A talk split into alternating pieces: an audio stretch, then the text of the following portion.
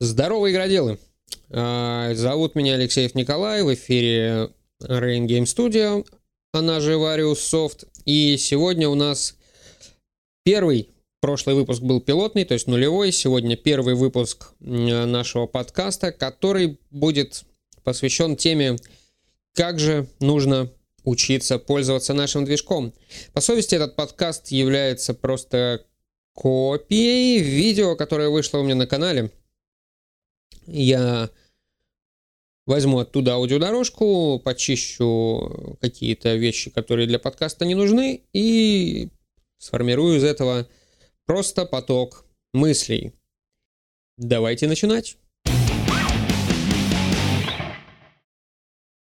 Итак, получилась такая ситуация, что на днях мне захотелось реализовать управление персонажем и управление камерой в игре по принципу изометрических эр пи джи. Ну, либо э, эр ти эс по типу там, старых Warcraft'ов, первых Fallout'ов, Divinity, Pillars of Eternity и так далее. То есть вот, когда у нас камера в три четверти, и, соответственно, весь игровой мир представляется именно в таком ключе. И я подумал, что ну, должно же быть готовое решение. Это распространенная механика, не может быть, чтобы ее не было. Я начал гуглить. Я начал гуглить, и я нагуглил столько просто несусветной дичи. Вот реально дурно просто стало от того, что вообще попадалось мне на глаза. И я задумался на тему, где вообще э, нужно брать информацию лучше всего, если ты не знаешь, как что-то сделать. Я задумался, где брать информацию для того, чтобы изучать предмет, так сказать. Первая мысль — официальная документация.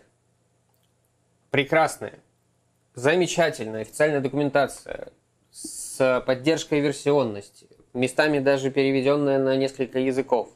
Все здорово.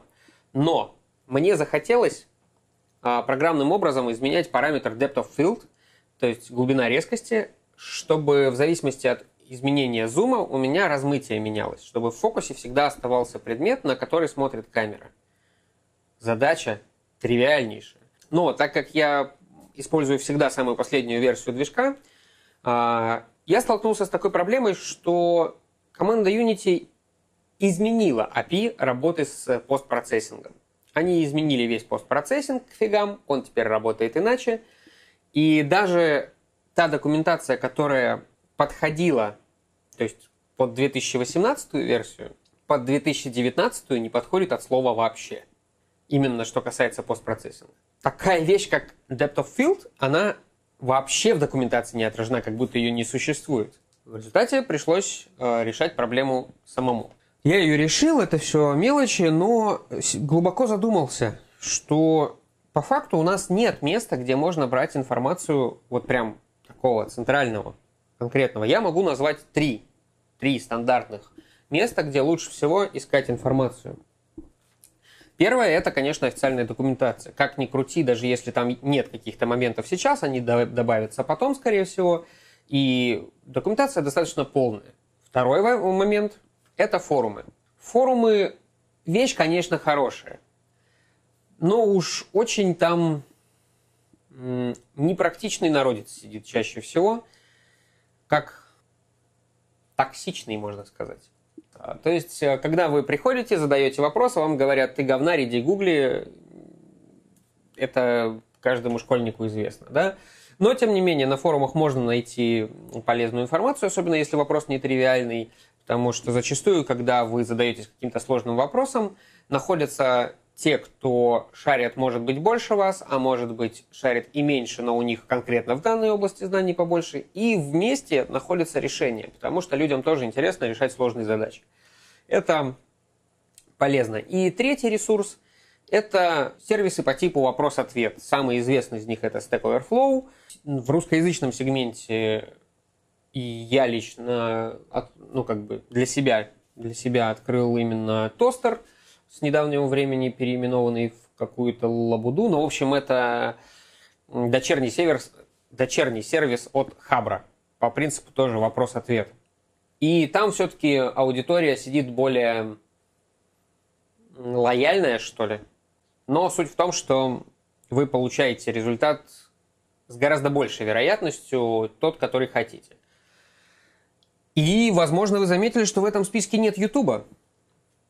Я пришел к выводу, что Ютуб с точки зрения образовательных целей, по крайней мере, в той области, которой занимаемся мы с вами, а именно игрострой и именно Unity, я не знаю, может быть, с другими движками ситуация обстоит иначе, но YouTube — это клоака, и делать там нехер.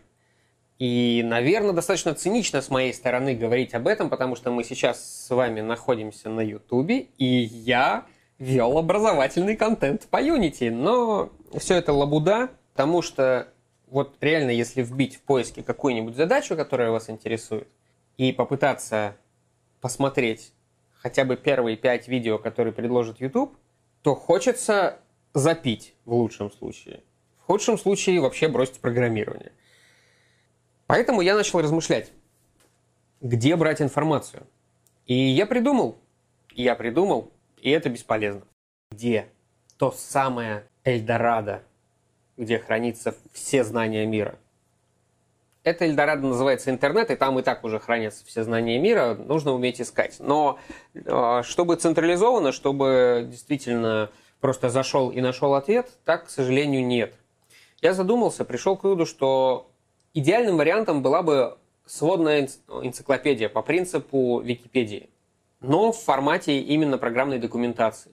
То есть вот представьте себе, если взять сейчас документацию Unity, вот как она есть, выкинуть оттуда примерно половину примеров, которые предлагают сами создатели движка, потому что там зачастую тоже та еще дичь написана. Ну, то есть не дичь, конечно, это не дичь, это все работает, это даже не противоречит местами здравому смыслу, но если пользоваться такими кусками кода, которые предлагает официальная документация в качестве примеров, зачастую можно наворотить срань какую-то, а не нормальный проект.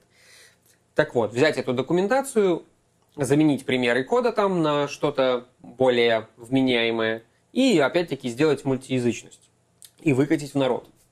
Как по мне, это был бы идеальный вариант. И опять-таки с точки зрения сводной энциклопедии по принципу Википедии, значит, править страницы может любой желающий. Но подтверждать эти правки должны э, какие-то гуру с высоким рейтингом. В принципе, было бы идеально, и опять-таки в идеальном мире, наверное, так и должно быть.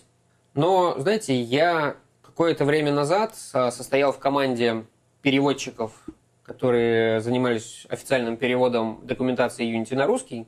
Но это было достаточно давно, еще во времена четвертой версии Unity. Но там просто была такая тема, что команда Unity поощряла тех, кто достаточно много переводит, и если ты в течение там, определенного периода времени перевел достаточное количество страниц, то тебе выдавалась бесплатная лицензия на про-версию движка. Поэтому туда, в принципе, люди шли, и к тому моменту, как я туда пришел, команда была небольшой, может быть, человек тридцать, да, наверное, где-то так. Но проблема была в том, что тридцать человек – это достаточно много для того, чтобы просто писать документы. И ни хрена не двигалось, никто ни черта не делал, и если даже представить себе, что вот если у меня есть свободное время, и я возьму и напишу движок для а, вот этой самой сводной энциклопедии в виде документации, там прям все будет классно, все будет круто, это все равно не получится сделать, потому что люди ленивые, они хотят получить все готовое, никто не будет ничего делать сам, никто не будет писать эту документацию. Поэтому, к сожалению, к сожалению, идеального места, где брать ответы на вопросы, не существует.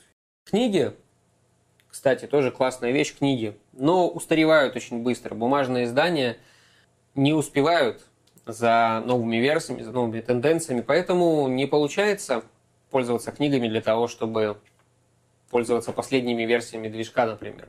Так что пока, кроме официальной документации и токсичных форумов, у нас с вами ничего нет. На этом все.